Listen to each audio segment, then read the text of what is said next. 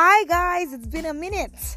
Welcome back to the Esther Band podcast. Yes, yes, yes. So I'm here now, but I mean, so many things has happened in the last um, few weeks, and the one word that people just have reoccurring here and then, everybody keeps saying it's insecurity. It's so very, very sad that we do not feel comfortable in our own home country, Nigeria for somebody to um, decide to go on a road trip travel by road you're scared because you don't know what's going to happen. People sleeping in the comfort of their homes and they are scared because you don't know what is going to happen the next minute. I'm not even comfortable sending my children to school.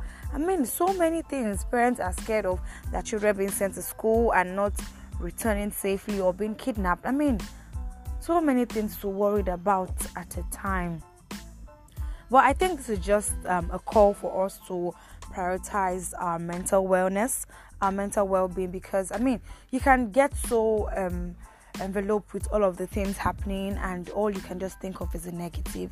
Sometimes, just um, this is also an advice to myself too. You can just put your phone away. I mean, just do something different. This is this doesn't mean that you don't care about everything happening. It doesn't mean you're insensitive to the plight of other people or you don't care about the lives and properties being lost on a daily. But it just means that, I mean, what's that word? They say now would life. Now they look since they happen. Just one step at a time. I know the government is trying everything possible to salvage the situation. I mean, but we also need to calm down ourselves because I was speaking to a couple of friends a few days back and almost everybody had like one way or the other in which this thing was affecting them. Insecurity, like it affects everybody. You, work a nine to five, you run a business, a student, a parent. I mean, anything at all, anything.